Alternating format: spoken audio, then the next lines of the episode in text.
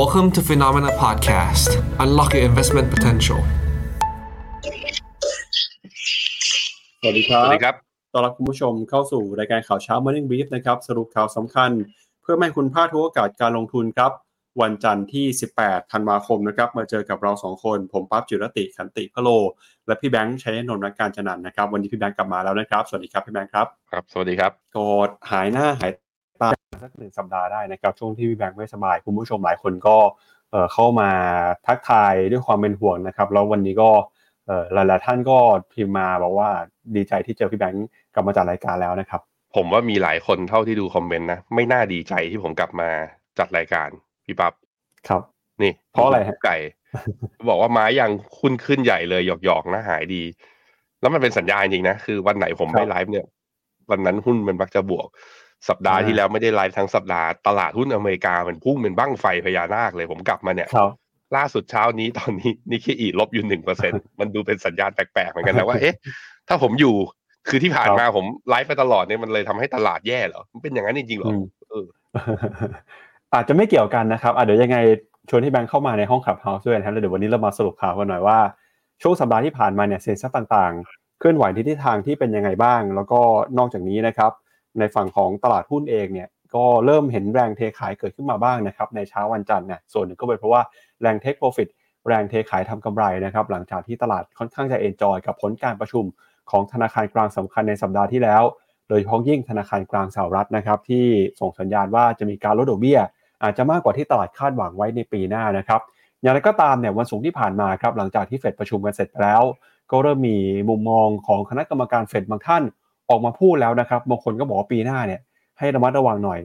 เผลอๆนะครับอาจจะไม่ได้มีการลดดอกเบี้ย เหมือนที่มติที่ประชุมเฟดพูดไว้ก็ได้นะตลาดก็เลยกลับมามีแรงเทขายกันอีกรอบหนึ่งนะครับในช่วงของวันศุกร์อย่างไรก็ตามเนี่ยภาพรวมนะครับสัปดาห์ที่แล้ว ถือว่าตลาดหุ้นนะครับสินทรัพย์ต่างๆ ปรับตัวขึ้นมาได้ค่อนข้างดีทีเดียว แต่หนึ่งในตลาดที่ยังไม่ค่อยไว้วางใจได้สักเท่าไหร่นะก็คือตลาดหุ้นจีนครับเดี๋ยววันนี้เรามาอัปเดตกันต่อว่าแล้วหุ้นจีนจะเป็นยังไง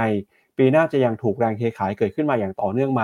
โดยช่วงตอนนี้นะครับจีนเองอากาศไม่ค่อยดีครับเผชิญกับภาวะนะครับคลื่นความเย็นจัดตอนนี้ในหลายพื้นที่ในหลายเมืองเนี่ยอากาศติดลบกันเป็น 10-20 องศา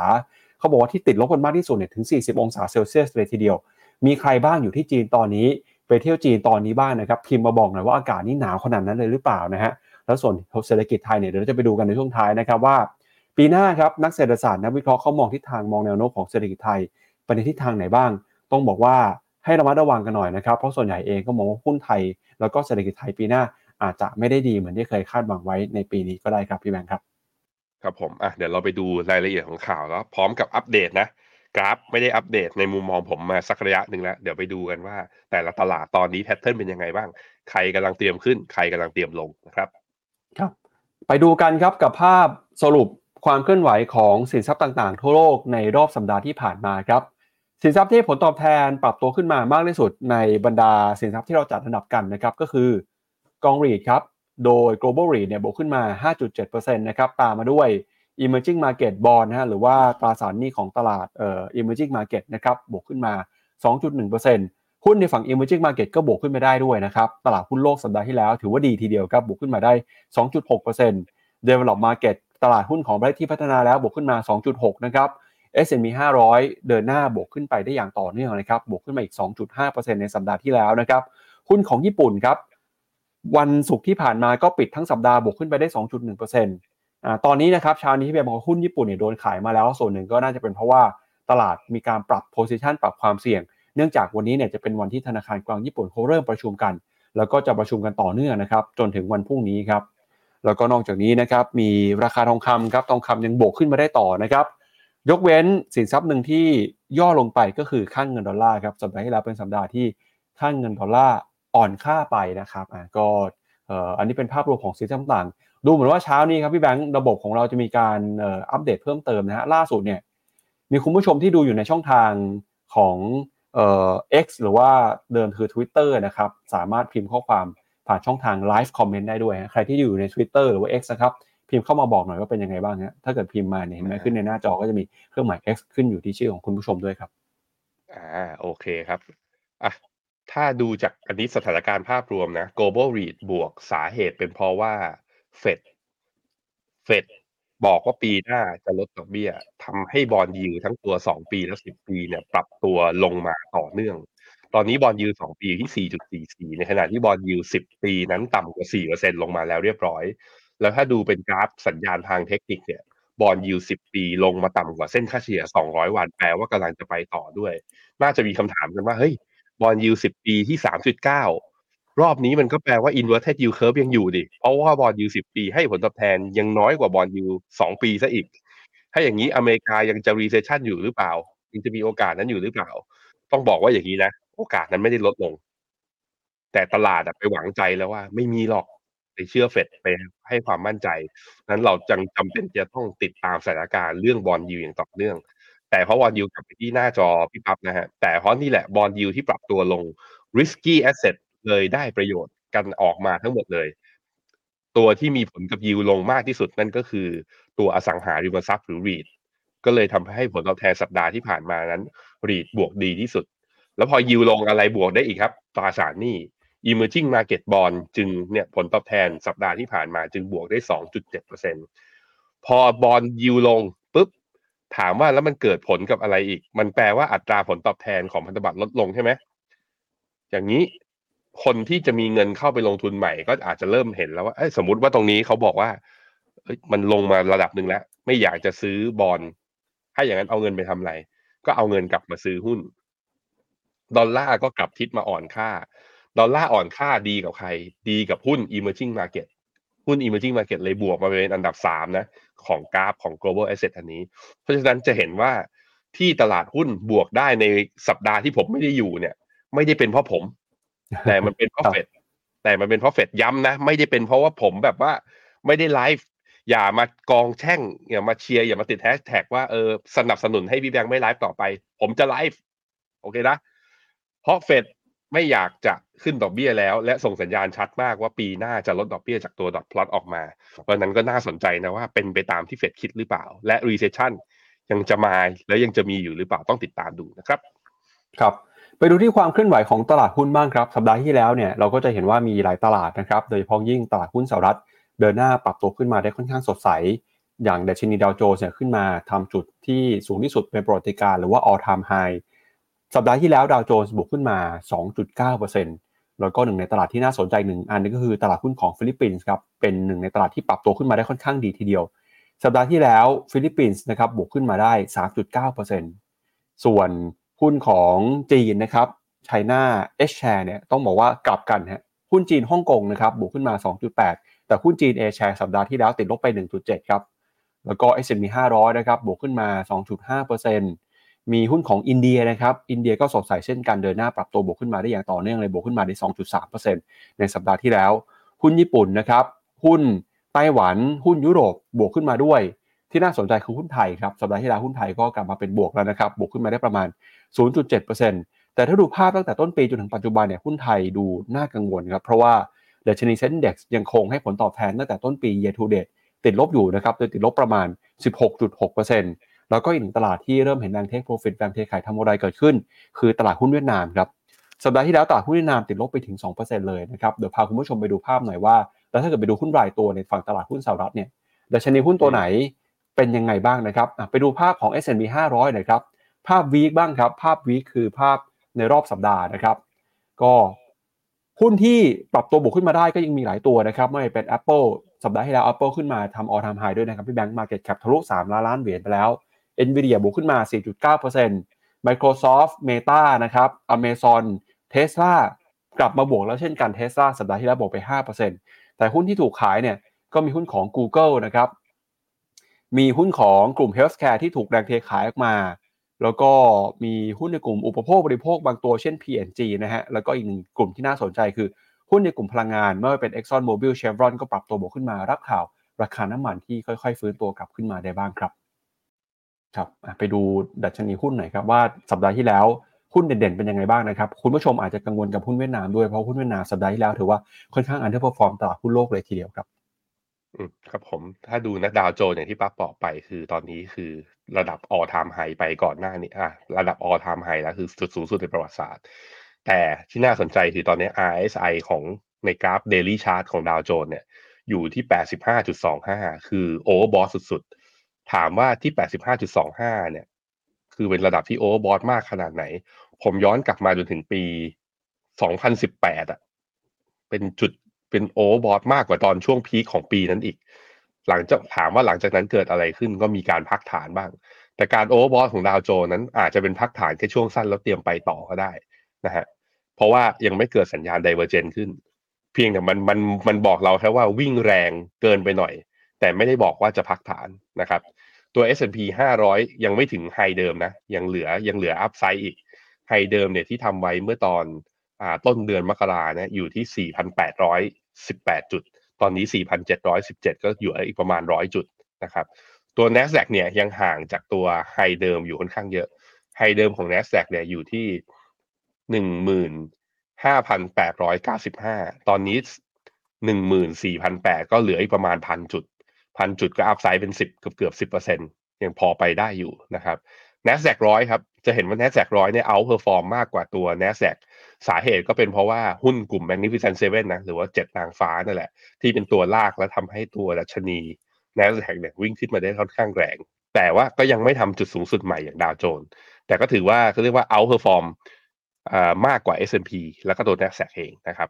ตัว VIX Index นะครับ ตอนนี้อยู่ที่ระดับ 12.27 อยู่ในระดับจุดต่ำสุดในรอบประมาณ 2 ปี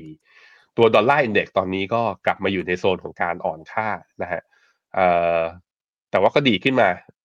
ดีขึ้นมาบ้าง จุดต่ำสุดของวันพฤหัสเนี่ยอยู่ที่ 101.9 ตอนนี้อยู่ที่ 102.59 แสดงว่าดอลลาร์ดีดแข็งขึ้นมาบ้างนะในระยะสั้นในเมื่อเมื่อวันศุกร์นั้นการปรับฐานอาจจะเกิดขึ้นบ้าง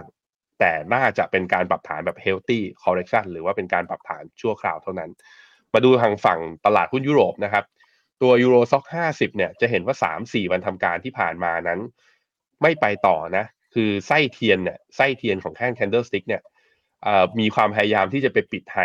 แต่ว่าก็โดนทุบลงมาระหว่างทางตลอด ในขณะที่ RSI ก็ยังเลี้ยงอยู่ที่โซน overbought อยู่ใกล้และ MACD ถ้าตัดลงมาเนี่ยอาจจะเจอการพักฐานของตลาดหุ้นยุโรป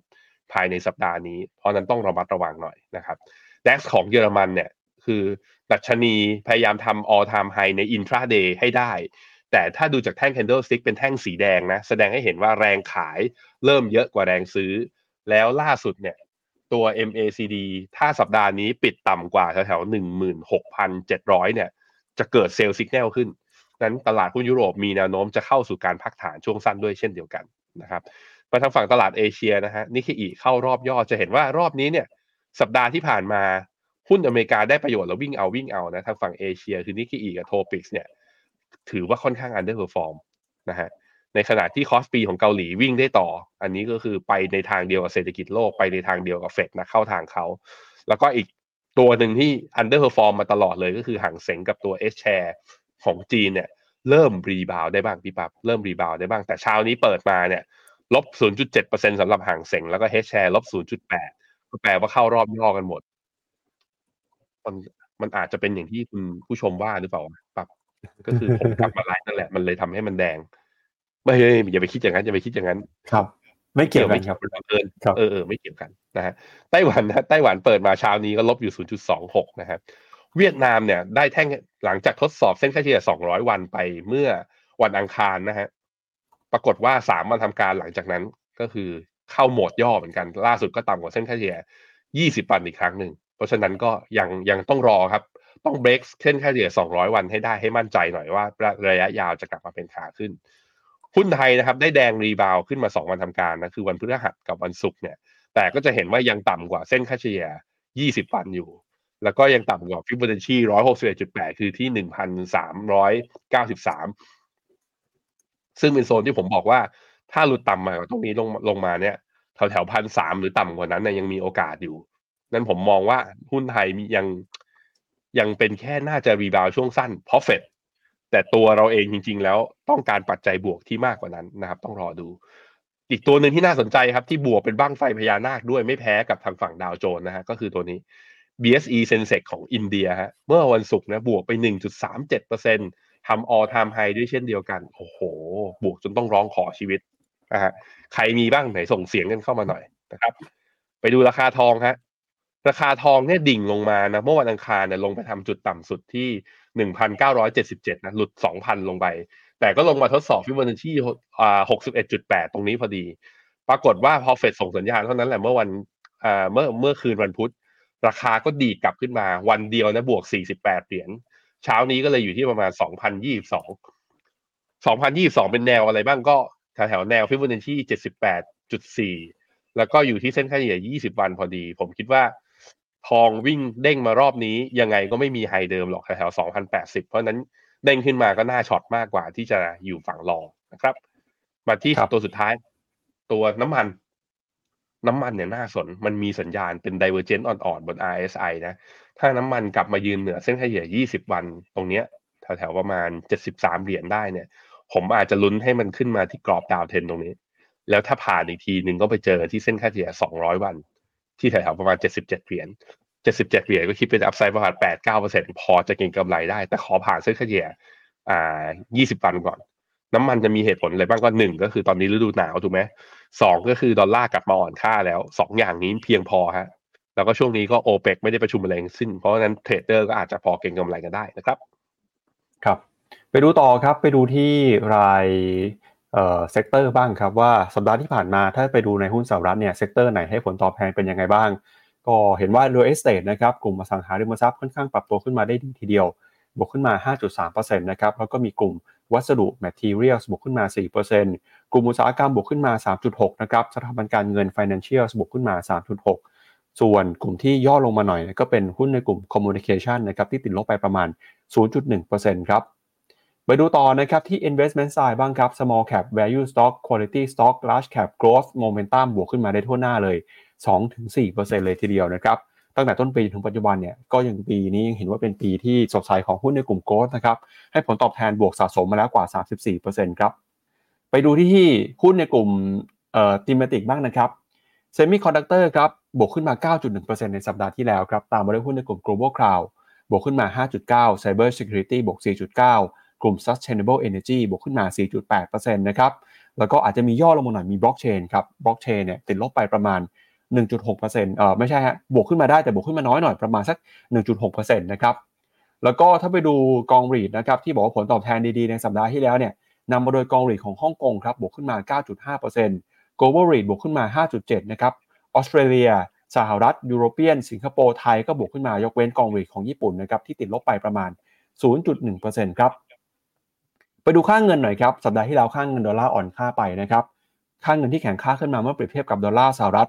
ก็มีค่าเงินเยนครับ เงินเยนแข็งค่าขึ้นมาประมาณ 2%เงินบาทนะครับก็แข็งค่าขึ้นมาเกือบ 2%เช่นกัน แล้วก็มีเงินยูโร เงิน Canadian dollar เงินสวิสฟรังก์ เงินปอนด์นะครับแข็งค่าขึ้นมาประมาณ 1%เมื่อเปรียบเทียบกับ ค่าเงินดอลลาร์สหรัฐครับ แล้วก็ผลตอบแทนนะครับของพันธบัตรรัฐบาลครับสัปดาห์ที่แล้ว ผลตอบแทน bond yield เนี่ยปรับตัวลงไปนะครับจากการส่งสัญญาณลดดอกเบี้ยในปีหน้า จะเห็นว่าที่ปรับลงมาเยอะๆเนี่ยก็มี bond yield สหรัฐอายุ 2 ปี ติดลบไปประมาณ 27 basis point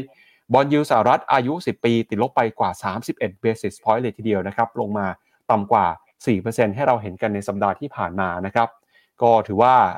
เรื่องของตลาดตราสารหนี้นะครับเริ่มเห็นการ ปรับเปลี่ยนทิศทางมากขึ้นแล้วนะครับ อันนี้ก็เป็นสรุปตลาดสรุปความเคลื่อนไหวในรอบสัปดาห์ที่ผ่านมาครับพี่แบงค์อือฮึครับผมครับเอาละครับงั้นเดี๋ยวเรามาดูกันนะครับ กับประเด็นสำคัญครับที่หลังจากผลการประชุมเฟดออกมาเนี่ย ตอนนี้นะครับคณะกรรมการเฟดก็ออกมาแสดงความคิดเห็นกันมากขึ้นนะครับ เดี๋ยวเช้าวันนี้ครับจะพาคุณผู้ชมไปดูกันกับมุมมองความคิดเห็นของคณะกรรมการเฟดสามท่านนะครับ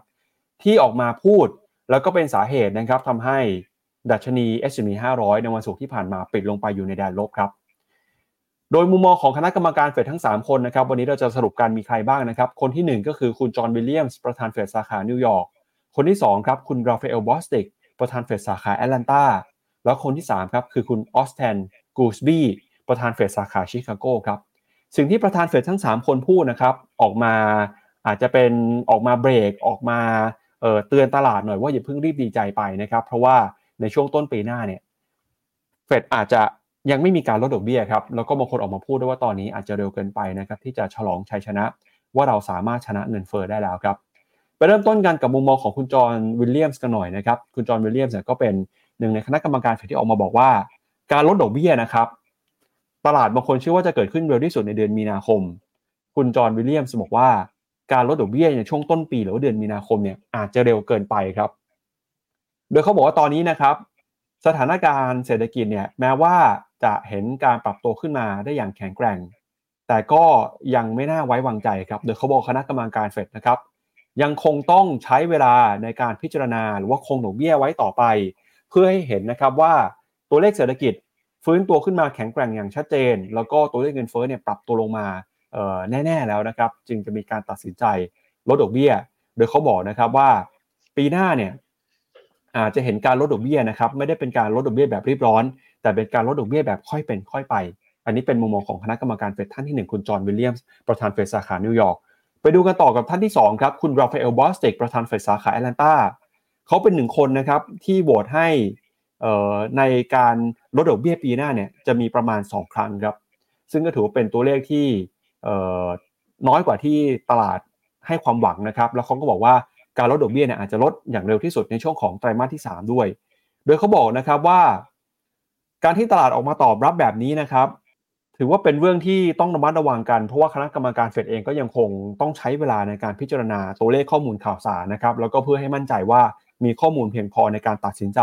โดยเฉพาะอย่างยิ่งเรื่องของเงินเฟ้อครับจะต้องมั่นใจให้ได้แน่ๆว่าเงินเฟ้อลงมาแล้วนะครับจึงจะมีการลดดอกเบี้ย โดยคุณราฟาเอลบอสติกก็บอกว่า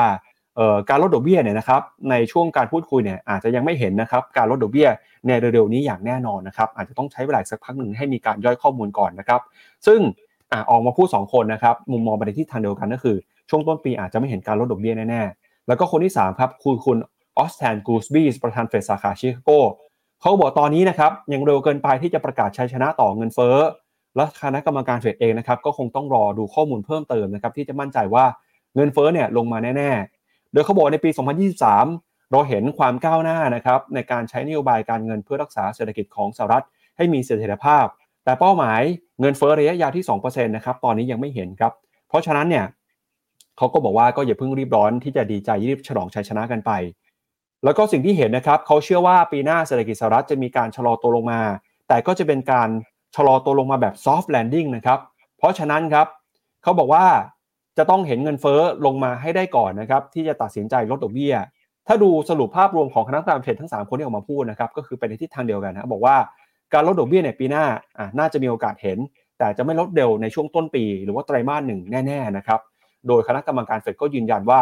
ยังคงต้องรอตัวเลขเงินเฟ้อให้ลงมาอย่างชัดเจนมากกว่านี้ก่อน จึงจะตัดสินใจลดดอกเบี้ยนะครับอันนี้เป็นมุมมองจากคณะกรรมการเฟดทั้ง 3 คน เราไปดูกันหน่อยฮะว่าการประชุมสัปดาห์ที่ผ่านมาเนี่ย คณะกรรมการเฟดส่วนใหญ่เขามีมุมมองกันเป็นยังไงบ้างนะครับ เรื่องของการลดดอกเบี้ยครับ ถ้าดูจากข้อมูลของดอทพลอตนะครับ ปีหน้าเนี่ย อัตราดอกเบี้ยจากเฟดดอทพลอตจะอยู่ที่ประมาณสัก 4.5 ถึง 4.75%ครับ ก็คือ จะต่ำกว่าระดับปัจจุบันนะครับ ประมาณเอ่อ75 basis point ครับ ถ้าหากว่าเป็น 75 basis point จริงเนี่ย ตลาดประเมินว่าจะมีการลดดอกเบี้ยนะครับ ครั้ง 25 basis point 3 ครั้งครับ พอ เฟดดอทพอตเปิดเผยออกมาตลาดก็ค่อนข้างจะดีใจนะครับที่คิดว่าปีหน้าน่าจะมีการลดเบี้ยประมาณ 3 ครั้ง ตอนนี้ตลาดก็ให้ทำลายที่แตกต่างกันไป ส่วนใหญ่นะครับมองว่าจะเกิดขึ้นในช่วงครึ่งปี บางส่วนเนี่ยเริ่มให้น้ำหนักเป็นช่วงต้นปีแล้วนะครับแล้วก็บางส่วนก็บอกว่าในช่วงของเดือนพฤษภาคมมิถุนายนเนี่ยน่าจะมีโอกาสมากกว่า แล้วก็ในปี 2025 ครับแนวโน้มอัตราดอกเบี้ยนโยบายของธนาคารกลางสหรัฐจะลงมาอยู่ประมาณสัก 3.5 ถึง 3.75 ก่อนที่อัตราดอกเบี้ยระยะยาวนะครับจะลงมาอยู่ใกล้กับ ระดับ 3%นะครับแล้วก็ลงมาต่ำจนถึง 2.5%ซึ่งเป็น longer term เป้าหมายที่อยู่ในระยะไกลนะครับของธนาคารกลางสหรัฐ อันนี้เป็นดอทพอตนะครับช่วงสัปดาห์ที่ผ่านมาครับพี่แบงค์อืมครับผมก็จะเห็นว่าก็ปรับตัวลงมานะก็มันก็สะท้อนมุมมองแหละว่า ความเห็นบางคนเวลาเฟดออกมาสัมภาษณ์เนี่ย อ่า สื่อแล้วก็นักลงทุนเนี่ยก็จะคาดการณ์ว่าไอ้คนที่สัมภาษณ์เนี่ยเขาเป็นจุดสีเหลืองที่อยู่ตรงไหน ใครที่ออกมาเหี่ยวบอกว่าดอกเบี้ยจะไม่ลงเลย อย่างเช่น คุณ ราฟาเอลบอสติกเนี่ยเขาก็จะมองว่าอ๋ออาจจะเป็นสองจุดที่อยู่ข้างบนก็ได้ คนอื่นอาจจะไม่ใช่ แล้วเขาก็จะไปไล่สัมภาษณ์ทีละคนเพื่อให้เห็นมุมมองว่ามีความเหี่ยวและความพีราบยังไงบ้างนะฮะแต่สมมติแล้วว่าแม้แต่สมมติสัมภาษณ์ไปแล้วสามสี่คน ปรากฏว่าคงดอกเบี้ยกันหมดเลย บอกว่าไม่ลดเลยอย่างเงี้ย ตลาดอะอาจจะตกใจมากขึ้นว่าเอ้าแม้แต่คนที่อ่าแม้แต่คนที่พิราบมากเลย ก็ยังบอกว่าลดดอกเบี้ยเพียงแค่ครั้งสองครั้งหรือว่าครึ่งปีแรกอาจจะไม่ลดเลย ถ้าเป็นอย่างนั้นอะ ตลาดที่เบียดดีดขึ้นมาได้เนี่ยก็อาจจะมีการปรับฐานบ้างเพราะนั้นเรื่องนี้ก็การไล่กลับไปดูว่าเฟดกำลังจะบอกอะไรเราสำหรับสาขาย่อยในที่ออกมาสัมภาษณ์นอกจากคุณเจอโรมพาวเวลเนี่ยจะเป็นตัวบอกทิศทาง เพราะว่าต้องบอกอย่างนี้ ในการโหวตกันใน F เอ่อ FOMC meeting เนี่ย คุณเจอโรมพาวเวลเป็นแค่หนึ่งเสียงจำเป็นที่จะต้องได้เสียงจากคณะกรรมการ member คนอื่นๆด้วย เพราะฉะนั้นการฟังเสียงคนอื่น หรือการไปถามคนอื่นบ้างเนี่ย ก็เป็นสิ่งที่ตลาดอยากรู้ครับ ครับไปดูเอ่อชาร์ตหน่อยครับว่าแล้วคนที่ออกมาพูด 3 คนนะครับราฟาเอลบอสติกเอ่อคุณกูสบี้นะครับแล้วก็มีอีกท่านหนึ่งนะครับ ก็เป็นประธานเฟดสาขานิวยอร์กจอห์นวิลเลียมเนี่ยแต่ละคนอยู่ในจุดไหนเอ่อในการโหวตของปีหน้าบ้างนะครับ คุณกูสบี้ครับปีหน้าไม่มีสิทธิ์โหวตแล้วนะครับแปลว่าปีนี้เนี่ยปฏิบัติหน้าที่เอ่อเสร็จสิ้นไปแล้วครับ ปีหน้าไม่มีสิทธิ์โหวตจะกลับมาโหวตได้ครั้งหนึ่งในช่วงของปี 2025 แต่ถ้าไปดูจุดยืนของคุณกูเอ่อกูสบี้เนี่ยจะเป็นคนที่ถือว่าเอ่อค่อนข้างจะอยู่ในฝั่งของพิราบหรือว่า dovish นะครับมากที่สุดผ่อนคลายมากที่สุดในคณะกรรมการเฟดชุดนี้เลยนะฮะรองลงมาก็เป็นคุณรอยบอสติกนะครับประธานเฟดสาขาแอตแลนตาครับก็เป็นคนที่อยู่ในสายพิราบเช่นกัน ปีหน้าเนี่ยราฟเอลบอสติกจะมีสิทธิ์ในการโหวตด้วยนะครับ แล้วก็หนึ่งคนนะครับที่ออกมาพูดก็คือคุณจอห์นวิลเลียมครับจอห์นวิลเลียมเนี่ย ถ้าดูนะครับก็อยู่กลางๆฮะค่อนไปทางเดี่ยวสักหน่อยนะครับ ก็เป็นคนที่มีสิทธิ์ในการโหวตปีหน้าด้วย จะเห็นว่า 3 คนเนี่ยส่วนใหญ่จะค่อนไปทางฝั่งของออสายพิราบสายโดวิชมากกว่า ก็ยังออกมาเตือนเลยนะครับ บอกว่าอย่าเพิ่งรีบดีใจไป เพราะฉะนั้นเนี่ยเราก็ต้องต้องฟังสักหน่อยว่าเขาพูดออกมาเตือนแบบนี้ ก็จะต้องระมัดระวังเรื่องการลงทุนด้วยนะครับ อันนี้ก็เป็นที่นั่งนะครับในตำแหน่งคณะกรรมการเฟดนะครับที่ในปีหน้าเนี่ยก็จะมีการสับเปลี่ยนหมุนเวียนตำแหน่งกัน ปีนี้เฟดก็ทำหน้าที่กันเสร็จสิ้นไปแล้วนะครับแล้วเดี๋ยวไปดูกันว่าปีหน้าจะเป็นยังไง แล้วพอคณะกรรมการเฟดสามคนนะครับสองคนเนี่ยเป็นสายพิราบออกมาเตือนแบบนี้ แน่นอนครับว่าส่งผลทำให้ตลาดนะครับ ก็เริ่มมีการปรับเปลี่ยนมุมมอง โดย Fed Fund Futures เนี่ยเริ่มปรับลดลงไปเปลี่ยนแปลงไปนะครับจากเดิมที่เชื่อว่าจะมีการลดดอกเบี้ยอย่างรวดเร็วเนี่ยตอนนี้ก็เริ่มมีคนลังเลหรือว่าไม่มั่นใจเพิ่มมากขึ้นนะครับพี่แบงค์เดี๋ยวเราไปดูไปดูข้อมูลผ่านเอ่อตัวเลข imply overnight rate นะครับว่าแล้วตลาดเนี่ยมองยังไงบ้างนะครับ ก่อนที่ให้พี่แบงค์ไปดูเรื่องของ Fed Watch 2 เพิ่มเติมครับ ดูไอแกนด้านขวา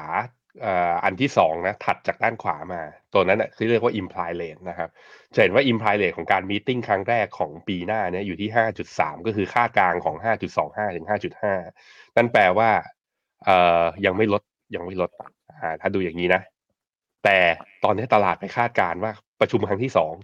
คือวันที่ยี่สิบมีนา จะลดเลยหนึ่งครั้ง แล้วประชุมครั้งที่เดือนพฤษภาจะเหมือนจะยังไม่ลด แต่นั้นมันจะลดลงไปน้อยหน่อย แต่ว่าน่าจะลดเนี่ยลดตั้งแต่ครั้งที่สองครั้งที่สามครั้งที่สี่เนี่ยค่อยๆ ลดลง ซึ่งมันเร็วมากมากขึ้นนะ มากกว่าที่ตลาดคาดไว้ อันนี้ถ้าดูจาก imply imply rate นี่คืออดูที่เฟดนักลงทุน ที่เป็นนักลงทุนสถาบันเนี่ย คิดกับอัตราดอกเบี้ยในตลาดในเป็นยังไงบ้าง ถ้าไปดูว่าแล้วนักลงทุนที่ลงทุนผ่านสัญญาอนุพันธ์เนี่ยตัว Fed Watch Tools เนี่ยก็จะเห็นอีกมุมมองหนึ่ง มาที่หน้าจอผม ไปดู Fed Watch Tools ของ CME Group แป๊บหนึ่งนะทุกคน ช้า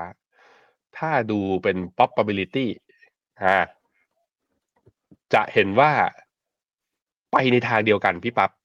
Fed Fund Futures เนี่ย ครั้งประชุมครั้งที่สองของปีคือวันที่ 20 มีนาเนี่ย โอกาสในการลดดอกเบี้ย 61.6%แล้วครั้งที่สามของปีคือวันที่หนึ่งพฤษภาเนี่ย 56.7%ลดอีกครั้งหนึ่ง แล้วประชุมครั้งที่สี่คือวันที่ 12 มิถุนาจะลดอีกหนึ่งครั้งให้โอกาสเนี่ยลดดอกดอกดอกเบี้ยอยู่ต่ำกว่า 4.75ถึง5เนี่ย เอามาบวกกับ 4.5 ถึงอ่า4ถึง5 4.5 ถึง 4.75 เนี่ยสองอันนี้บวกกันนะ80%เนี่ย80%ทีเดียว เพราะฉะนั้นแปลว่านอกจากการประชุมครั้งแรกของปี เฟดจะลดดอกเบี้ยทุกครั้งภายในครึ่งปีแรก นี่คือความเห็นของตลาดณตอนนี้ ซึ่งถือว่าโหดมากนะ เร็วมาก เพราะนั้นถ้าเรื่องจริงไม่เป็นอย่างนั้นอย่างเนี้ยเฟดเริ่มออกมาแย้มแล้ว จากแอตแลนตาใช่ไหมคุณราฟาเอลบอสติกเริ่มออกมาแล้วเฮ้ยเราไม่ลดเร็วขนาดนั้น ถ้าไม่ลดเร็วขนาดนั้นจริง ตลาดหุ้นจะเลือกที่จะปรับฐานได้ เพราะฉะนั้นต้องติดตามเรื่องนี้นะครับ ครับอะเราไปดูต่อครับว่าช่วงที่เฟดส่งสัญญาณว่าจะมีการปรับเปลี่ยนทิศทางนโยบายการเงินมีการลดดอกเบี้ยนะครับสินทรัพย์ไหนตอบรับเป็นยังไงบ้างหนึ่งในสินทรัพย์ที่คุณผู้ชมน่าจะลุ้นกันหรือว่าเฝ้ารอกันเนี่ยก็คือทองคำนะครับ เดี๋ยวชวนที่แบงค์ไปดูภาพของราคาทองคำหน่อยฮะล่าสุดนะครับ มุมมองของ Commerce Bank ครับซึ่งเป็นธนาคารยักษ์ใหญ่ของเยอรมนีนะครับเขาบอกว่า ปีหน้าเนี่ยใครที่มีทองอยู่นะครับน่าจะถือต่อไปได้ครับ เพราะว่าเขาเชื่อว่าปีหน้าราคาทองคำจะขึ้นไปแตะระดับ 1,250 ดอลลาร์นะครับในช่วงครึ่งปีหลัง โดยได้แรงหนุนมาจากการที่เฟดส่งสัญญาณว่าจะลดดอกเบี้ยนะครับ แล้วก็จะเริ่มเห็นนะครับการอ่อนค่าของค่าเงินดอลลาร์เพิ่มเติม รวมไปถึง bond yield ที่ปรับตัวลงมาเนี่ยก็จะทำให้ทองคำกลับมามีความน่าสนใจด้วยนะครับ โดยการที่ดอลลาร์อ่อนค่าไปครับจะนำให้ความน่าสนใจของทองคำเกิดขึ้น เพราะว่าทองคำก็จะเปรียบเสมือนสินทรัพย์ที่มีราคาถูกลงสำหรับคนที่ถือครองเงินสกุลอื่นนะครับแล้วก็การปรับตัวลงมาของบอลยูนะครับก็จะช่วยลดต้นทุนการค่าค่าเสียโอกาสในการถือครองทองคำด้วย เนื่องจากทองคำเนี่ยก็ถือเป็นสินทรัพย์ที่ไม่มีผลตอบแทนในรูปแบบของดอกเบี้ยนะครับก็เดี๋ยวไปดูหน่อยฮะแล้วพี่แบงค์มองว่าทองคำเนี่ยรอบนี้เป็นยังไงบ้างจะขึ้นไปถึงเท่าไหร่ ปีหน้า 2,150 นะครับ จะมีโอกาสได้เห็นหรือเปล่าครับ ผมเห็นต่าง ถ้าดูจากกราฟนะ กราฟเมื่อวันที่ 4 ธันวา ที่พุ่งขึ้นไปที่ 2,146 เนี่ย นี่คือ pattern แบบว่าไส้เทียนยาวขนาดนี้มันเป็น climax top คือทำจุดสูงสุดของรอบไปแล้ว เพราะฉะนั้นผมไม่เห็นว่าเราควรถือทองมากขนาดนั้น แต่ถ้ามองจากไอตัว paper เนี้ยที่เขาอัปเดตตัวราคาทองมา ก็คือ 2,150 ใช่ไหมสำหรับตัว Commerce Bank มันก็คือแถวๆไฮเดิมป่ะ ที่เกือบจะทดสอบของเมื่อวันที่ 4 ธันวานั่นแหละ ก็คือเขามองว่าน่าจะขึ้นไปได้อีกรอบหนึ่ง ถามว่าอะสมมติว่าเห็นว่าเชื่อเชื่อว่ามันไปได้จริง มีอัพไซด์เท่าไหร่ หกเปอร์เซ็นต์ถ้าเชื่อแบบนั้นนะ ก็หกเปอร์เซ็นก็เตรียมขาย อะก็พอได้ ก็เชื่อนั้น แต่ต้องขายให้ทันนะ เพราะว่า pattern แบบ climax top อันนี้แปลว่า มันหลังจากนี้ไปมันอยากลงมากกว่าอยากขึ้น ในความเห็นของผม มันเป็นแบบนั้น แล้วถามว่าแล้วมันมีปัจจัยอะไรไหมที่ทำให้ราคาทองจะลงไปมากกว่านี้ ผมก็คิดว่ายังยากอยู่จริงๆแหละ มันก็ เพราะว่าส่วนหนึ่งคือราคาไอตัวถ้าดูที่ Dollar Index เนี่ยดอลลาร์มันกลับมาอ่อนค่าอีกรอบหนึ่งซึ่งมันดีกับสินทรัพย์เสี่ยงใช่ไหมดีกับ commodity ดีกับทอง เพราะฉะนั้นถ้าดอลลาร์เนี่ยยังอยู่ในโซนเราเห็นนะ ว่าอ่อนลงมาแตะแถวๆร้อยเนี่ย ราคาทองอาจจะดีดขึ้นมาก็ได้ แต่ถ้าดอลลาร์กลับมาอยู่ในทิศทางแข็งค่าดีดขึ้นไปอีกจากเศรษฐกิจอเมริกาดีไม่มี recession คึกคัก หุ้นอเมริกาทำ new high อย่างต่อเนื่องไปอย่างเงี้ย ผมคิดว่าทองก็จะลดเสน่ห์ลง เพราะนั้นก็วิธีการดูตรงนี้ก็คือ ถ้าหลุดต่ำกว่าเส้นค่าเฉลี่ย 20 วันลงมา อันนี้เส้นค่าเฉลี่ย 20 วันอยู่ที่ 2,017 ถ้าหลุดต่ำกว่าลงมานะ ก็ช็อตแล้วมากินที่กรอบตรงนี้ฟิวเบอนัชชี61.8ที่1,976ห ลุดตรงนี้ต่ำกว่าลงมาก็มาดูที่เส้นค่าเฉลี่ย 200 วันที่ 1955สองแนวเนี้ยเป็นแนวที่พอจะซื้อได้ แต่ถามว่าควรจะควรจะควรจะ long เลยตั้งแต่ตรงนี้ไหม อันนี้แล้วแต่แล้วแต่แต่ละคนพิจารณานะครับ แต่ในความเห็นของผมอะผมอยากอยู่ฝั่ง ผมผม bias short มากกว่าด้วยกราฟและ pattern แบบนี้นะครับ ครับ แต่ว่ามุมมองทองคำของพี่แบงค์ปีหน้าต้องให้ระวังกันหน่อยนะฮะ แล้วก็ไม่ได้มีแค่ทองคำอย่างเดียวนะครับ มีหุ้นด้วยครับ สัปดาห์ที่แล้วเนี่ยถ้าใครจำได้พี่เจษออกมาบอกแล้วนะครับว่าวิวปีหน้า Finnomena บอกว่าจะ underweightเจ็ดนางฟ้านะครับหุ้นในกลุ่มเทคโนโลยียักษ์ใหญ่ของสหรัฐเจ็ดตัว แล้วก็อีกหนึ่งเหตุผลเนี่ยก็คือปีนี้ขึ้นมาแรงครับขึ้นมาแรงจริงๆครับเพราะว่าถ้าไปดูจากดัชนี n a s d a q ร้อยนะครับซึ่งเป็นหุ้นในกลุ่มเทคโนโลยียักษ์ใหญ่ 100 ตัวของตลาดหุ้นสหรัฐนะครับ ปรากฏว่าวันศุกร์ที่ผ่านมาเนี่ยเพิ่งจะปิดทำ all time high กันไปอีกรอบหนึ่งนะครับเดชนีปิดไปที่ 16,623 จุดครับตั้งแต่ต้นปีจนถึงปัจจุบันนะครับ n a s d a q ร้อยบวกขึ้นมาแล้ว 52%ครับเป็นปีที่ดีที่สุดนะครับย้อนหลังกลับไปตั้งแต่ปี 2009 เลยฮะหรือว่าประมาณ 14-15 ปี NASDAQ ร้อยไม่เคยสดใสขนาดนี้มาก่อนเลยครับก็หลาย ๆ คนนะครับเริ่มออกมากังวลครับว่าโอ้โหปีนี้สดใสมาก ปีหน้าอาจจะไม่สดใสเหมือนปีนี้นะครับหนึ่งในนั้นก็คืออย่างฟิโนเมนาก็บอกไปว่า เริ่มแนะนำว่าปีหน้าเนี่ยใครมีกำไรอยู่ อาจจะมีการระมัดระวังนะครับ แล้วก็โยกเงินหรือว่ามีเงินใหม่เติมเข้ามาเนี่ยอาจจะต้องไปมองหาสินทรัพย์อื่นกันเพิ่มเติมนะครับอย่างบูมเบิร์กเองเขาก็บอกเช่นกันบอกว่าปีนี้เนี่ย NASDAQ ร้อยสดใสมากๆนะครับขึ้นไปทำ all time high ก็มีสาเหตุสำคัญนะครับมาจากแรงหนุนกระแสการตื่นตัวไม่เป็นจากอุตสาหกรรมเทคโนโลยี AI นะครับประเด็นนะครับเรื่องของอัตราดอกเบี้ยต่ำก็เข้ามาหนุนนำทำให้ดัชนี NASDAQ ร้อยเนี่ยเดินหน้าปรับตัวบวกขึ้นไปได้ แล้วก็ในมุมมองของคุณแกรี่แบรดชอลนะครับ portfolio manager เนี่ยเขาก็บอกว่าจากสถานการณ์เศรษฐกิจที่เอื้อมหน่วยเนี่ยทำให้แนวโน้มนะครับการเติบโตของหุ้นในกลุ่มเทคโนโลยีนะครับติบโตขึ้นมาได้อย่างสดใส หุ้น AI เนี่ยปีนี้บวกขึ้นมาได้เป็นร้อยเปอร์เซ็นต์ถ้าดูจากหน้าจอเนี่ยจะเห็นว่าหุ้นที่เกี่ยวข้องกับ AI นะครับอย่างหุ้นของ NVIDIA บวกขึ้นมา 200 กว่าเปอร์เซ็นต์ตัวที่บวกขึ้นมาแรงอีกตัวนึงก็คือ Meta นะครับ170% Tesla บวกขึ้นมา 113%นะครับ เขาก็บอกกลุ่มเทคโนโลยีเนี่ยคงเป็นกลุ่มที่เติบโตอยู่นะครับ แล้วก็ตั้งแต่ที่เกิดเหตุการณ์ .com crisis เกิดเหตุการณ์ hamburger crisis เนี่ยกลุ่มเทคโนโลยีก็ถูกซื้อขายกันอย่างระมัดระวังมาโดยตลอด เพิ่งจะกลับมาสดใสมากๆจริงๆ ก็คือในช่วงปีที่ผ่านมา หลังจากที่มีกระแส AI เข้ามาเป็นความหวังใหม่นะครับ แต่อย่างไรก็ตามเนี่ยก็เราก็จะเริ่มเห็นว่าในภาวะที่ตลาดมีแต่ข่าวดีนะครับ หลายคนก็เริ่มออกมาเตือนให้ระวังแล้ว อย่างล่าสุดก็มีหุ้นหนึ่งตัวครับที่ที่เราจะต้องพิจารณากันหน่อยนะครับก็คือหุ้นของ Apple ครับล่าสุดเนี่ยนะครับมีประเด็นที่อาจจะเข้ามากดดันราคาหุ้นของ Apple เพิ่มเติมนะครับหลังจากที่ทางการจีนครับออกมาเปิดเผยนะครับคำสั่งที่บอกว่าจะไม่ให้เจ้าหน้าที่ของรัฐนะครับใช้โทรศัพท์มือถือ iPhone อ่าแล้วก็อาจจะไม่ได้มีแค่ iPhone อย่างนี้มีซัมซุงด้วยนะครับสำหรับข้าราชการหรือว่าบุคลากรของหน่วยงานรัฐบาลครับอย่างล่าสุดเนี่ย หน่วยงานรัฐบาลจีนแล้วก็รัฐวิสาหกิจนะครับออกมา สั่งให้พนักงานครับหยุดนำโทรศัพท์ iPhone และอุปกรณ์ของต่างชาติ เข้าไปใช้ในสถานที่เข้าไปใช้ในออฟฟิศนะครับโดยหน่วยงานของจีนแล้วก็รัฐวิสาหกิจอย่างน้อยนะครับ8มณฑลได้มีการสั่งพนักงานในช่วง 1-2 เดือนที่ผ่านมา ให้เริ่มใช้อุปกรณ์สื่อสารที่เป็นแบรนด์ท้องถิ่น ซึ่งถือว่าเป็นการพัฒนาต่อเนื่องนะครับ พัฒนาเรื่องของข้อกำหนดที่สั่งห้าม ไม่ให้เจ้าหน้าที่รัฐหรือว่าข้าราชการเนี่ยนำไอโฟนนำซัมซุงมาใช้ แล้วก็บอกว่าอยากจะให้ชาวจีน ใช้อุปกรณ์สื่อสารที่ผลิตขึ้นมาในประเทศอย่างของหัวเว่ยเท่านั้นนะครับรูเบิร์กระบุว่าเดือนกันยายนที่ผ่านมาครับรัฐบาลจีนได้มีการตัดสินใจที่จะขยายการห้ามใช้อุปกรณ์สื่อสารของต่างชาติ นอกไปเหนือจากกระทรวงที่มีความอ่อนไหวมากที่สุด เพื่อให้หน่วยงานของรัฐบาลนะครับมีความระมัดระวังมากขึ้นพอมีข่าวนี้ออกมาเนี่ยวันศุกร์ที่แล้วราคาหุ้นของ Apple ก็ปรับตัวลงไปประมาณสัก 0.27%ด้วยนะครับ ดี๋ยวชวนพี่แบงค์ไปไปดูเพิ่มเติมนะฮะว่าแล้วจากประเด็นที่เราคุยกันเมื่อสักครู่นี้นะครับทั้งเรื่องของราคาหุ้นของ n a s d a q ร้อยที่ขึ้นไปทำ all time high แล้วก็คำสั่งที่จะห้ามไม่ให้ใช้อุปกรณ์ของ Apple แล้วก็ Samsung เนี่ยจะกระทบกับแนวโน้มมุมมองของหุ้นเทคโนโลยีในปีหน้าในมุมมองของฟิโนเมนายังไงบ้างครับ อืมครับผมไปดูในแง่ของหุ้นเทคโนโลยีกันก่อนนะฮะ ตัว NASDAQ ร้อยก็อย่างที่ให้โชว์กราฟไปนะ ตอนนี้ก็กำลังที่จะอยู่ที่ Record High ของเมื่อปี 2021 ก็มาจากหุ้นกลุ่ม 7 นางฟ้า หนึ่งใน 7 นางฟ้าที่มาจากข่าวนี้ก็คือเรื่องตัว Apple นั่นเองนะฮะ เพราะนั้นให้ไปดูตัวกราฟของราคา Apple กันหน่อย มาดูที่หน้าจอผมนะฮะย้ายมาที่หน้าจอผม กราฟ Apple เนี่ยดูจะเป็นตัวแทนของ NASDAQ ร้อยได้ค่อนข้างดี เพราะตัวเขาเองก็มีอิทธิพลค่อนข้างเยอะนะเกือบเกือบ20%นะครับของน้ำหนักเอนนี่คือหุ้นที่มี Market Cap ใหญ่ที่สุดในโลกนะฮะ ตอนนี้ราคา Apple อยู่ที่ 197 จุดห้า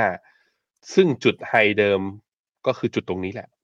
จุดตรงนี้แหละของ Apple นะฮะจะเห็นว่าราคาหุ้น Apple ที่ดีดขึ้นมา นับตั้งแต่เข้าเดือนธันวามาเนี้ย RSI ไม่วิ่งทำนิวไฮต่อนะ ทุกคน ไม่วิ่งทำนิวไฮต่อเป็น bearish divergence อ่อนๆ ให้เห็นสัญญาณบ้าง เพราะฉะนั้นถ้า Apple มีการปรับฐานรอบณตอนนี้ อาจจะประจวบเหมาะที่มาจากข่าวเรื่องจีนเป็นไปได้ครับพี่ปั๊บก็คือ เพราะว่าจีนเนี่ยก็ต้องบอกว่าเป็น ทั้งฐานการผลิต และเป็นทั้งผู้บริโภครายใหญ่สำหรับทั้งไออุปกรณ์ของ Apple ไม่ว่าจะเป็นทั้ง iPhone iPad หรือว่า Smart Watch หรือ Apple Watch นั่นเองนะฮะเพราะฉะนั้นรอดูนิดนึงรอดูนิดนึงนะฮะว่าจะมีการปรับฐานลงมาแล้วต่ำกว่าเส้นค่าเฉลี่ย 20 วันหรือเปล่านะครับตัวส่วนตัว Magnificent เอ่อ Magnificent Seven ตัวอื่นนะคือเจ็ดนางฟ้าตัวอื่นเนี่ยผมคิดว่ามันอยู่ในโซนที่มันเริ่มเห็นนะอย่างให้ดูนะ อ่าดูอย่างนี้ นี่ ดาวโจนวิ่งใช่ไหมนับตั้งแต่เข้าเดือนธันวามาเนี่ยดาวโจนวิ่งต่อ NASDAQ ร้อยก็วิ่งต่อดูนะ NASDAQ ร้อยเนี่ยตั้งแต่วันที่สามสิบพฤศจิกาเนี่ยอยู่ที่หนึ่งหนึ่งหมื่นหกพันขึ้นมาหนึ่งหมื่นหกพันหกโอเคนะอ่าแล้วไปดูที่เจ็ดนางฟ้า นับตั้งแต่ต้นเดือนธันวามา Microsoft ต้นเดือนธันวาอยู่ที่สามร้อยหกสิบเหรียญ ตอนนี้สามร้อยเจ็ดสิบไม่มีให้สามร้อยอะแต่แถวสามร้อยหกสิบห้าหกสิบแปดเหรียญตอนนี้สามร้อยเจ็ดสิบวิ่งไม่เยอะอเมซอนอยู่ที่ต้นเดือนธันวาอยู่ที่เท่าไหร่เนี่ยหนึ่งร้อยสี่สิบหกหนึ่งร้อยสี่สิบห้าเหรียญขึ้นมาหนึ่งร้อยสี่สิบเจ็ดก็ขึ้นไปเยอะขึ้นแค่สองเหรียญ Google หรือ Alphabet นะฮะ ต้นเดือนอยู่ที่หนึ่งร้อยสามสิบเหรียญตอนนี้หนึ่งร้อยสาสิบสามก็ขึ้นไม่เยอะ Facebook ต้นเดือนอยู่ที่สามร้อยยี่สิบขึ้นมาสามร้อยสามสิบเจ็ดเอ้ยเฟซบุ๊กขึ้นเยอะอยู่ แต่ว่าก็ไม่พ้น high เดิมของเมื่อตอนเดือนพฤศจิกานะเทสลาเฮ้ยเทสลาน่าสนเทสลาน่าสนนะทุกคนทะลุเนี่ย downtrend channel มาแล้วเทสลาเนี่ยเอ่อสองพันเอ้ยสองร้อยสามสิบแปดเหรียญเมื่อตอนต้นเดือนธันวา ตอนนี้สองร้อยห้าสิบสาม ในเจ็ดนางฟ้านะ ผมบอกไปหกตัวเนี่ย ปรากฏว่า underperform NASDAQ ร้อยประมาณครึ่งหนึ่งอีกครึ่งหนึ่งบวก ไปดูตัวสุดท้าย NVIDIA NVIDIA อยู่ที่ 455เมื่อตอนต้นเดือนธันวาตอน เมื่อราคาปิดเมื่อวันศุกร์อยู่ที่ 488 ก็วิ่งเยอะอยู่ ก็แปลว่าครึ่งหนึ่ง underperform อีกครึ่งหนึ่งยังไปต่อ มันนั่นมันเห็นสัญญาณอย่างหนึ่งคือ ไม่เกาะกลุ่มไปในทางเดียวกัน การไม่เกาะกลุ่มไปในทางเดียวกันเนี่ย ก็อาจจะแปลว่าเฮ้ย ต้องหลีกเลี่ยงหรือระมัดระวังหรือเปล่า อันนั้นคือความเห็นของคุณเจษนะ แล้วก็ทีม investment แต่ในความเห็นของผมตัวผมเองอะ่ะ ผมก็ยังไม่ได้ขายหรอก อย่างพวกกองเมกะเทน หรือกองพวกหุ้นบิ๊กเทคอะผมก็ยังถือต่อไป เพราะไหนๆก็ไหนๆมาแล้ว ขอรอดูงบไตรมาสสี่ไปเลย นี่ก็ผ่านมานี่ก็จะครบอยู่แล้วนะครับ ครับอะไปดูต่อฮะ แล้วมูลค่าของ NASDAQ ร้อยปัจจุบันนะครับ ถ้าดูจาก valuation เนี่ยเป็นยังไงบ้างครับพี่แบงค์อือฮึครับผมอ่า ถ้าดูจาก valuation ตอนนี้อยู่ที่ 29.38 เท่านะครับสำหรับตัว NASDAQ Composite นะ โดยที่ตัว EPS ปีต้องไปดูปีหน้าและจะอยู่ที่ประมาณ 507 ดีกว่าปีนี้นะครับ ก็คือกำไรจะเติบโตมากขึ้น นั้นไปในทางเดียวกัน ตลาดให้ PE เยอะขึ้น ก็เพราะว่ากำไรปีหน้าจะดีกว่าปีนี้ ก็เลยทำให้ตัวราคาเนี่ยมีการดีดกลับขึ้นมาด้วย แต่จะเห็นว่าราคาดีดแรงขึ้นมาเรื่องหนึ่งเนี่ยไม่ได้มาจากตัวกำไรเพียงอย่างเดียว มันมาจากการที่ต้นทุนนะก็คือ ต้นทุนการกู้ยืมหรือว่าตัว Fed Fund Rate เนี่ยที่มีแนวโน้มที่จะลดดอกเบี้ยด้วยก็เลยทำให้หุ้นกลุ่ม growth นั้นกลับมา outperform นะครับอันนี้ในแง่ของเอา NASDAQ Composite นะครับมาเปรียบเทียบกับ MSCI World ก็จะเห็นว่า NASDAQ เนี่ยกลับมา outperform ค่อนข้างชัดเจนเลยในปีนี้นะครับ โดยที่ EPS เนี่ยก็จะมีแค่ในเนี่ยในช่วงประมาณสัปดาห์สองสัปดาห์ที่ผ่านมาที่ NASDAQ วิ่งก็จริง แต่ว่ากำไรไม่ได้วิ่งแบบว่าเมื่อเทียบกับหุ้นโลกแล้ว ไม่ได้ดีกว่าขนาดนั้น ก็เลยทำให้กราฟเส้นสีดำนั้นนะย่อลงมา แต่อย่างที่บอกไปคือ NASDAQ วิ่ง ส่วนหนึ่งมันเป็นเพราะเรื่องดอกเบี้ยกำลังจะลงครับเอางี้ในแง่ PE นะครับในแง่ PE ตอนนี้ก็ตัว NASDAQ Composite เนี่ยเมื่อเทียบกับหุ้นโลกเนี่ยอยู่แถวๆสูงกว่าค่าเฉลี่ยประมาณ 10 ปีอยู่เล็กน้อยอยู่แถวๆประมาณสักบวกประมาณเท่าไหร่เนี่ย อ่า1.5เท่าอยู่ที่ประมาณนี้ ในขณะที่ถ้า PE ย้อนหลังดูแค่ประมาณ 3 ปีเนี่ยต่ำกว่าค่าเฉลี่ยนะแปลว่าถ้าตลาดจะบูจริง ๆ หรือจะวิ่งจริง ๆ เนี่ย NASDAQ ยังพร้อมที่จะคือถึง PE แพง แต่ก็พร้อมแพงได้มากกว่านี้ดูอย่างปี 2020 มาปี 2022ดิตอนที่หุ้นโกลด์วิ่งแรงๆ เพราะว่าเฟดคัดดอกเบี้ยเนี่ยโอ้โหตอนนั้น NASDAQ ก็วิ่งได้แรงใช้ได้อยู่นะครับอะคราวนี้ก็มีคนถามครับก็บอกว่าถ้าดูจากเปอร์เซ็นต์ของตัวหุ้น ที่ทำจุดสูงสุดใหม่นะอ่ามากกว่าก็คือสูงไม่ให้ทำจุดสูงสุดใหม่ เรียกว่าทำจุดสูงสุดในรอบ52สัปดาห์คือ1ปีเนี่ย ตอนนี้มีทั้งหมดกี่เปอร์เซ็นต์ล้วเอ่อทั้งหมดประมาณ5.6เปอร์เซ็นต์ถามว่าเยอะไหม ไม่เยอะก็ไม่ได้เยอะขนาดนั้น ก็เอาตรงๆก็คือเพราะว่า NASDAQ ร้อยเนี่ยก็ยังไม่ได้คือ ก็ยังไม่ได้ยังไม่ได้ชนไฮเดิมของเมื่อตอนปลายปี 2021 และทะลุขึ้นไปด้วย นั้นในแง่ของจำนวนหุ้นที่แบบว่าวิ่งทะยานเนี่ย มันยังไม่เยอะ มันแปลว่าถ้าสมมติว่าตลาดหุ้นอเมริกาจะฟื้นนะเศรษฐกิจอเมริกาจะไม่แย่จะไม่เกิด recession และเฟดจะลดดอกเบี้ยจริง หุ้นกลุ่มที่ underperform เนี่ยหุ้นเทคขนาดกลางขนาดเล็ก น่าจะวิ่งด้วยเช่นเดียวกัน นั่นเลยเป็นที่มานะว่าสัปดาห์ที่ผ่านมา เราจึงมีการ call tactical call กอง ARK ของป้า Cathie Wood พอเริ่มเห็นสัญญาณว่าหุ้น tech ขนาดกลางขนาดเล็กจะได้ประโยชน์ถ้าเฟดลดดอกเบี้ยด้วย ตามที่เฟดว่าไว้นะครับอันนี้ให้ดูครับ อีกอันหนึ่งที่คนมักถามบอกว่าเฮ้ยตอนนี้มันมีเปอร์เซ็นต์ของหุ้นที่ overbought อะเยอะเหมือนกันนะคำว่า overbought ในที่นี้ก็คือดูที่ RSI นะพี่ปับ๊บนะทุกคน อันนี้ถ้าดูหุ้นที่ RSI อยู่ในโซน overbought คือเกิน 70 เนี่ย มีสัดส่วนทั้งหมดประมาณเกิน 40%เนี่ย ย้อนกลับไปในอดีตเนี่ย แถวแถวระดับนี้มันคือ overbought สุดๆ อย่างที่บอกไปว่าดาวโจนส์ก็ไม่เคย overbought ขนาดนี้มาก่อน แต่ลองดูกลับไปดูสถิตินะครับ ที่หุ้นใน S&P 500 ที่ overbought เกินกว่า 44%ของจำนวนหุ้นทั้งหมดเนี่ยในรอบตอนเดือนมิถุนาปี 2003 แล้วก็มิถุนาปี 2020 แล้วก็ปัจจุบันเนี้ยดูสองครั้งก่อนหน้านี้นะ มิถุนาปี 2023 ปรากฏว่า overbought แล้วตลาดมีการพักฐานเบาๆ ระยะสั้น แต่วิ่งขึ้นมาต่อแล้วทำ new high ในปี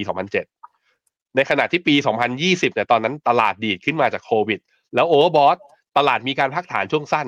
เสร็จแล้วก็วิ่งต่อมาทำจุดสูงสุดจนถึงนั่นเนี่ยปลายปี 2021 จนจนเฟดมาลดดอกเบี้ยตอนปี 2022 แปลว่าอะไร แปลว่า overbought แล้วยังวิ่งได้ต่อ ถ้ามันเป็นการวิ่งที่มีคุณภาพ มีตัวเลขเศรษฐกิจยืนยัน e a r n i n g growth มาและดอกเบี้ยไม่ขึ้นนั้นผมคิดว่าขาขึ้นยังไม่จบนะทุกคนยังมีต่อได้ เพราะนั้น อย่าเพิ่งอย่าเพิ่ง take profit รีบกันออกไปคือทิมกำไรออกไปบ้าง แต่ยังต้อง stay invest อยู่นะครับ ครับ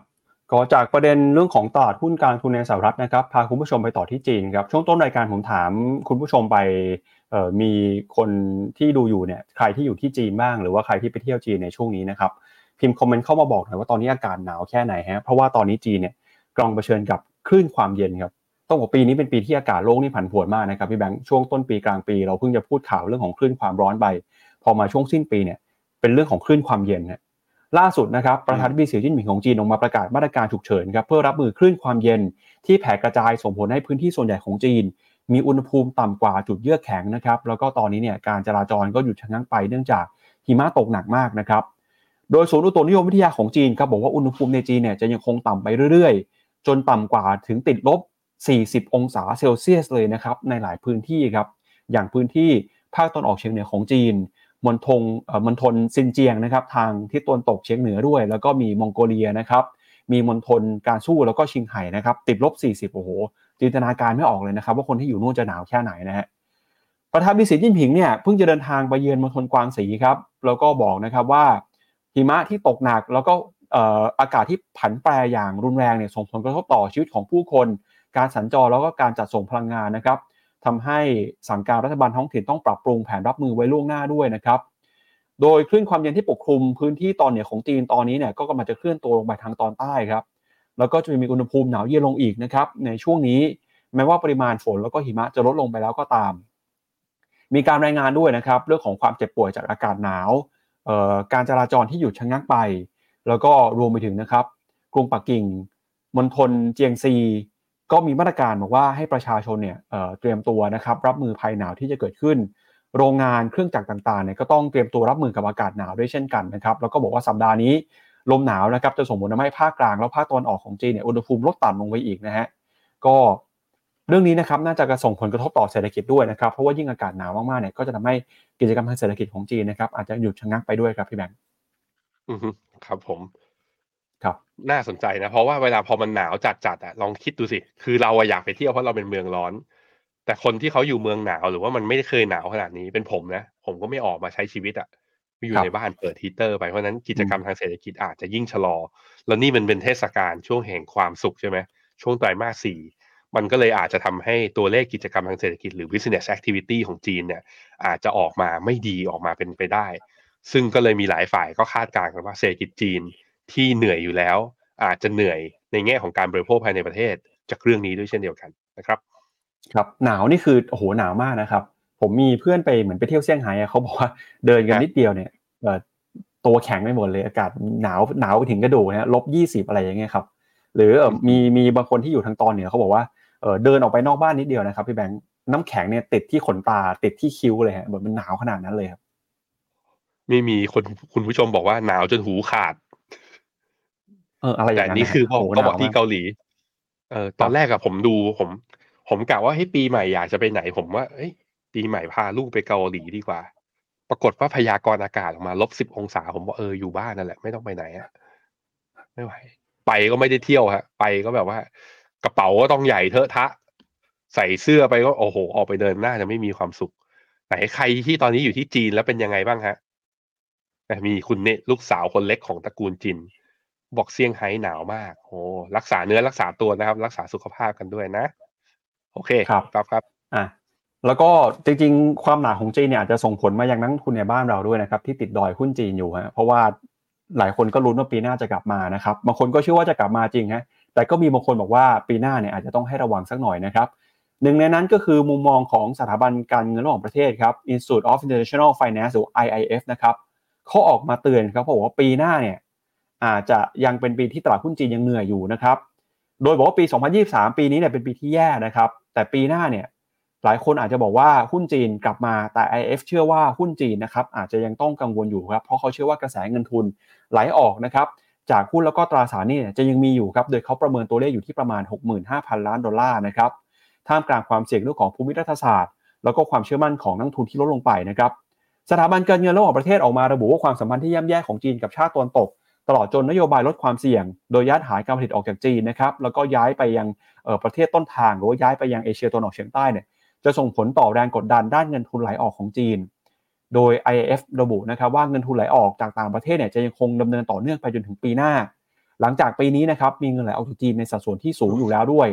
แล้วก็นอกจากนี้นะครับแม้ว่าธนาคารกลางของสหรัฐจะระงับการขึ้นดอกเบี้ย แต่ส่วนต่างอัตราผลตอบแทนสกุลเงินดอลลาร์กับเงินหยวนเนี่ย ก็ยังคงกว้างอยู่มีส่วนต่างอยู่สูงพอสมควร เนื่องจากท่าทีของธนาคารกลางจีนที่ใช้นโยบายการเงินผ่อนคลายนะครับ PBOC หรือธนาคารกลางจีนจะยังคงใช้นโยบายการเงินที่อยู่ในระดับต่ำหรือว่าผ่อนคลาย เพื่อรองรับความต้องการสินเชื่อที่ชะลอลงมาในปีนี้นะครับแล้วก็นอกจากนี้เนี่ยก็ยังมีประเด็นนะครับเรื่องของภาคอสังหาริมทรัพย์ที่ยังไม่ฟื้นตัวหุ้นจีนนะครับมีเงินทุนไหลเข้ามาเพียงเล็กน้อยเท่านั้น แล้วก็รวมไปถึงนะครับผลตอบแทนของสินทรัพย์ในสกุลเงินของตลาดเกิดใหม่ จะยังคง มีความสัมพันธ์ที่น่ากังวลนะครับกับกระแสการเติบโตของเศรษฐกิจในชาติตนตกชาติตนตกนะฮะแล้วก็ IF ก็บอกว่ากระแสเงินทุนเข้าตลาดเกิดใหม่จากจีนเนี่ยถ้าดูจีนชะลอนะครับแต่ emerging market ประเทศอื่นอาจจะฟื้นตัวขึ้นมาสวนทางก็ได้ เพราะฉะนั้นปีหน้าเขาก็เลยมองว่าจีนเนี่ยอาจจะยังไม่ฟื้นตัวสักเท่าไหร่นะก็ยังต้องระวังอยู่ครับก็ไปดูกันฮะไปดูกันต่อนะครับ อีกหนึ่งเรื่องครับคือเรื่องของกระแส AI บ้างครับพี่แบงค์ เออผมพาคุณผู้ชมไปดูข้อมูลที่น่าสนใจหน่อยอย่างช่วงนี้หลายๆคนก็บอกว่ากังวลนะครับว่า AI ที่พัฒนาฉลาดมากขึ้นเนี่ยจะเข้ามาแย่งงานของเราครับ อย่างล่าสุดนะครับ มีข้อมูลจากเอ่อ resumebuilder.com เขาออกมาบอกว่า จากการเติบโตของกระแส AI นะครับทำให้ตอนนี้เนี่ยหลายบริษัทก็เริ่มทำให้คนตกงานเพิ่มมากขึ้นนะครับไม่ว่าจะเป็น Elon Musk นะครับของ Tesla SpaceX เขาบอก AI เนี่ยกำลังจะเข้ามา แล้วก็มีการตั้งแพลตฟอร์มอย่าง xAI ด้วยนะครับ บอกว่า AI จะทำให้คุณต้องตกงานในที่สุดนะครับขณะที่ข้อมูลรายงานการวิเคราะห์ของกลุ่มผู้นำธุรกิจ 750 รายนะครับที่ใช้ AI จากบริษัท Resume Builder พบว่า 37%ครับออกมาระบุนะครับว่า AI เนี่ยได้เข้ามาแทนที่พนักงานในปี 2566 แล้ว แล้วก็มีอยู่ที่ประมาณ 44%ระบุนะครับว่าจะมีการปลดพนักงานในปีหน้า เพราะว่าการเข้ามาของ AI อย่างไรก็ตามเนี่ย แม้ว่า AI จะทำให้บริษัทต่างๆ ปลดพนักงานลงไป แต่ผู้เชี่ยวชาญจำนวนมากนะครับ ก็ไม่ได้เห็นไปในทิศทางเดียวกันทั้งหมดนะครับผู้เชี่ยวชาญนักวิเคราะห์ของ Resume Builder บอกว่าจากตัวเลขงานวิจัยเนี่ยเขาบอกว่า ปัจจุบันยังมีองค์กรแบบดั้งเดิม แล้วก็มีธุรกิจขนาดเล็กที่ไม่ได้เอาเทคโนโลยี AI เข้ามาเหมือนกับบริษัทรายใหญ่นะครับ การปลดพนักงานจาก AI เนี่ยก็ทำให้อาจจะไม่จริงอย่างที่หลายคนกังวลมากนักก็ได้ ข้อมูลรายงานสถานะของ AI นะครับที่ทำงานในปี 2566 จากบริษัทอาซาน่าเนี่ยก็พบว่าพนักงานระบุว่า 29%ของพนักงานนะครับสามารถใช้ AI ทำงานได้ อย่างไรก็ตามนะครับเขาก็บอกว่าเอ่อ AI เนี่ยที่เน้นมนุษย์เป็นศูนย์กลางนะครับยังคงเป็นสิ่งที่จำเป็นอยู่ ซึ่งมนุษย์ยังคงมีความจำเป็นนะครับที่ต้องปรับปรุงความสามารถของ AI ให้สามารถทำงานทดแทนมนุษย์ได้มากขึ้นนะครับอันนี้ก็เลยเป็นที่มาว่าเออแล้วปีหน้าเราจะต้องปรับตัวกันยังไงนะฮะก็ข้อมูลของ Resume Builder นะครับอย่างที่บอกไปเขาไปถามว่า บริษัทเนี่ยปีหน้านะครับจะมีการปลดพนักงานหรือเปล่า ถ้าหากว่าเอา AI เข้ามาใช้ มีเพียงแค่ประมาณ 22-23%เท่านั้นที่บอกว่าจะปลดพนักงานนะครับแต่ส่วนใหญ่เนี่ยประมาณเกือบ30%นะครับรวมๆกันเนี่ยเกินครึ่งหนึ่งก็บอกว่าจะไม่ปลดพนักงานจาก AI อย่างแน่นอน แล้วเขาก็มีไปถามต่อได้ว่า แล้วถ้าหากว่าปีหน้าจะมีการจ้างงานจริงเนี่ยเเขาคิดว่าจะให้ความสำคัญกับคนที่มีประสบการณ์ หรือว่ามีความสามารถเรื่องของ AI มากน้อยแค่ไหน เขาก็บอกว่าเขาจะให้น้ำหนักนะครับ โดยประมาณสัก 60 กว่าเปอร์เซ็นต์เนี่ยก็บอกว่าจะออมองว่าเรื่องของ AI จะเป็นประโยชน์กับการจ้างงานครั้งต่อไปมากๆเลยครับ แล้วก็ถามว่าคนที่มีทักษะเรื่องของ AI ใช้งาน AI เป็นเนี่ยจะมีความมั่นคงในหน้าที่การงานมากกว่าคนที่ไม่มีทักษะ AI หรือเปล่านายจ้างประมาณ 45-50%บอกว่าแน่นอนครับว่าใครที่มีทักษะเรื่องของ AI เนี่ยองค์กรก็จะมองให้คุณค่านะครับ แล้วก็เชื่อว่าคนที่ทำงานอยู่ตอนนี้ถ้าใครมีทักษะ AI ก็น่าจะมี ความมั่นคงในหน้าที่การงานมากกว่าคนที่มีทักษะเรื่องของ AI ครับพี่แบงค์อะครับอขอพี่แบงค์เสียงพี่แบงค์มาด้วยนะครับ ผมเห็นอย่างนั้นเห็นอย่างนั้นเหมือนกันก็คือว่าเอ่อที่ Finno เนี่ย ก็เราใช้ ChatGPT กับ Bard เนี่ยในการทำงานบางอย่างที่มันไม่ใช่ข้อมูลที่เป็นข้อมูลลับขององค์กรนะก็สามารถใช้ได้ อย่างเกี่ยวกับแท็กชั่นอย่างเงี้ยสมมตินะเราจะเขียนบทความอะไรสักอย่างหนึ่งก็บอกว่าลองคุยกับ ChatGPT อะบอกว่าให้ให้สรุปประเด็น หรือว่าให้เป็นกรอบเป็น framework ในการเขียนบทความหน่อย หรือว่าตั้งหัวข้อให้หน่อยให้มันปังๆอย่างเงี้ย มันก็จะให้เป็นตัวอย่างออกมา แล้วมันก็ทำให้คนทำงานเนี่ยสามารถไปคิดต่อได้ หรือแม้แต่การ coding อะแค่เขียน prompt ลงไปให้ Chat GPT กับบาร์แต่บอกว่าเฮ้ยจะเขียน coding อันนี้นะบนภาษาอันนี้อยากให้ทำอย่างนี้ เขียน prompt ดีๆลงไปอะผมเริ่มเริ่มรู้สึกว่าเฮ้ยต่อไปนี้แบบ developer ในอนาคต จะสั่งการด้วยเสียงหรือเปล่าในการเขียนโค้ดหรือว่าเป็นโปรแกรมเมอร์ มันอาจจะเป็นอย่างนั้นมันก็เป็นไปได้เหมือนกัน แต่ว่ามันอันนั้นคือเวลาดูเรื่องนี้มันก็กาวไปได้ไกลๆแหละ แต่ระยะสั้นผมคิดว่า AI ไม่ได้แย่งงานคน แต่คนที่ใช้ AI เป็นเนี่ยจะแย่งงานคนที่ใช้ AI ไม่เป็นแน่นอนนะครับครับไปดูคอมเมนต์คุณผู้ชมหน่อยครับก่อนที่ไปดูข่าวสุดท้ายวันนี้นะครับ เรื่องของเศรษฐกิจไทยครับ มุมมองนักวิเคราะห์ปีหน้านะครับ มีมุมมองต่อเศรษฐกิจไทยอย่างไร ตอนนี้หลายๆคนก็บอกว่าเศรษฐกิจไทยปีหน้าเนี่ยอาจจะยังต้องเหนื่อยสักหน่อยนะครับ เพราะว่า เครื่องยนต์ใหม่ๆ อย่างเรื่องของการท่องเที่ยวที่เราเคยคาดหวังไว้อาจจะไม่กลับมาเหมือนเอ่อความคาดหวังก่อนหน้านี้ก็ได้นะครับ อาจจะไปดูคอมเมนต์หน่อยครับพี่แบงค์ครับผม สวัสดีทุกคนนะครับเนี่ยคุณแซมซ่าเขาบอกว่าผมไม่อยู่แล้วหุ้นไทยหุ้นอเมริกาพุ่งทะยานถึงก้อนเมฆหุ้นอเมริกาใช่ถึงก้อนเมฆหุ้นไทยเนี่ยขึ้นจากตมมากกว่า ขึ้นจากหลุมนะฮะทางบ้านให้อภัยแล้วขอบคุณมากนะครับ เออ นี่มีคนซื้อกองทุน TESG กับเราไปแล้วนะ ใช่กับเราว่าหรือเปล่าเขาไม่ได้บอกเนี่ย ใช่กับเราใช่ไหมฟินโนมิน่าใช่ไหมโอเคมีเอ่อทองลงเฉยเลยพี่แบงค์ก่อนผม ก่อนผมจะป่วยไปสัปดาห์ที่แล้ว ผมบอกไปอยู่แล้วว่าผมอยู่กองแช่งนะ ถ้าใครฟังผมมาเนี่ยสองสองแถวแถวสองพันหนึ่งร้อยสี่สิบคือพีคของเมื่อตอนต้นเดือนธันวานั่นนะผมมองว่าเป็นคลายแม็กท็อปไม่เห็นอีก นะฮะเต้ก็มองอย่างนั้นอยู่ ผมยังมองอย่างนั้นอยู่นะครับ คุณพีรพันธ์บอกว่านึกว่านักเบสบอลที่ไหน ที่จริงๆแล้วเป็นเสื้อ F1 นะให้ดูมันคือวิว W E ไอ้ W H W E L เดี๋ยวเถอะ มีคนทะลึ่งนะ ไม่ไม่ทะลึ่งนะฮะ มีคุณ KDR เพิ่งซื้อจีนกับเวียดนามผ่านฟินโนมา จีนต้องรอหน่อยนะ เนี่ยเคาะซ้ำกำซัดเรื่อง extreme climate เอ่อ extreme weather เนี่ยหรือว่า climate change มาอีกแล้วครับ หนาวสุดๆ อย่างนี้ก็เหนื่อยเขาหน่อยนะฮะอ่าฮะเฮ้ยผมชอบ อันเนี้ยคุณลูกสาวคนเล็กของตระกูลจีนเขาบอกผมคิดอย่างนั้นจริง ๆ เหมือนกับ เวลาเราจีบผู้หญิงนะปั๊บปั๊บจำไว้เวลาจีบผู้หญิงอะจีบผู้หญิงเนี่ยเราจีบได้ทีละคนมันเหมือนกับหมวกที่เราใส่ได้ทีละใบ เข้าใจไหมปั๊บครับแค่บอกเฉยๆแค่บอกเฉยๆไม่ได้คแม่รับอะ มีใครถามเรื่องกองทุนอีกบ้าง อ่า นี่นี่นี่คุณเด่นไวจัดของขวัญปีใหม่เป็น SCB Next อ่า SCBNEXT ก็คือ ARK W ผมพามาดูกราฟ ARK W กันหน่อย สาเหตุที่เราวิ่งเข้า ARK W นะ ส่วนหนึ่งคือมันตี high ทะลุ high เดิมของปี 2023 ขึ้นมาเมื่อสัปดาห์ก่อนหน้านี้แล้ว และมันผ่านฟิวเนชีแนวที่สำคัญด้วยแนวนี้ พาไปดู นี่ ฟิวเนชี23.6แปลว่าแถวแถว38.2คือARK ที่96เหรียญเนี่ยมีโอกาสที่จะขึ้นไปทดสอบ ซึ่งถ้า ARK จะขึ้นไปที่96เหรียญแปลว่าจะมี upside จากตรงนี้ขึ้นไปนะ อีกประมาณ30%แล้วมันเข้าทางไง ถ้าเฟดลดดอกเบี้ยไม่ขึ้นแล้ว หุ้น growth big tech กำลังไปมาแล้ว แล้วก็เราเห็นหุ้น Magnificent เหมือนใน YouTube พี่แบงค์จะหายไปนะครับ ก็เดี๋ยวระหว่างพี่แบงค์กลับมานะครับ ก็ยังย้ำอีกครั้งหนึ่งครับว่าใครเนี่ยที่กำลังมองหาโอกาสการลงทุนในช่วงนี้นะครับโดยเฉพาะอย่างยิ่งกองทุน S S F แล้วก็ R M F นะครับรวมไปถึงไทย E S G ด้วย เข้าไปดูข้อมูลเพิ่มเติมนะครับ เข้าไปหาข้อมูลได้ที่เว็บไซต์ Phenomena ครับตอนนี้เนี่ยเราก็มีการรวบรวมข้อมูลข่าวสารเกี่ยวกับไทย ESG นะครับไว้ที่เว็บไซต์ phenomena.com/thaiesghub นะครับ โดยตอนนี้เราก็มีโพยกองทุนไทย ESG ครับใครที่ไม่รู้ว่าจะซื้อกองไหนเข้าไปดูตามข้อมูลที่เราให้ไว้นะครับ เรามี top pick มี Finnomena pick ทั้งหมดด้วยกัน 4 กองครับ อาจจะมีกองไหนบ้างเข้าไปดูได้ที่ไทย ESG Hub นะครับ นอกจากนี้ครับก็ยังมีข้อมูลนะครับของกองทุน S S F แล้วก็ R M F ซึ่งเป็นกองทุนลดหย่อนภาษีด้วยนะครับ ล่าสุดอัปเดตไว้แล้วในโพยกองทุนครับ มีทั้ง S S F แล้วก็ R M F เลยนะครับ ยังไม่มีข้อมูลไม่รู้จะซื้อกองไหนเข้าไปดูได้ที่เว็บไซต์ Finnomena นะครับแล้วเดี๋ยวเรามาปิดท้ายกันวันนี้ กับข่าวเรื่องของเศรษฐกิจไทยกันหน่อยครับแนวโน้มเศรษฐกิจไทยปีหน้าจะเป็นอย่างไรทางประชาชาติธุรกิจนะครับเขาก็ไปรวบรวมข้อมูลมา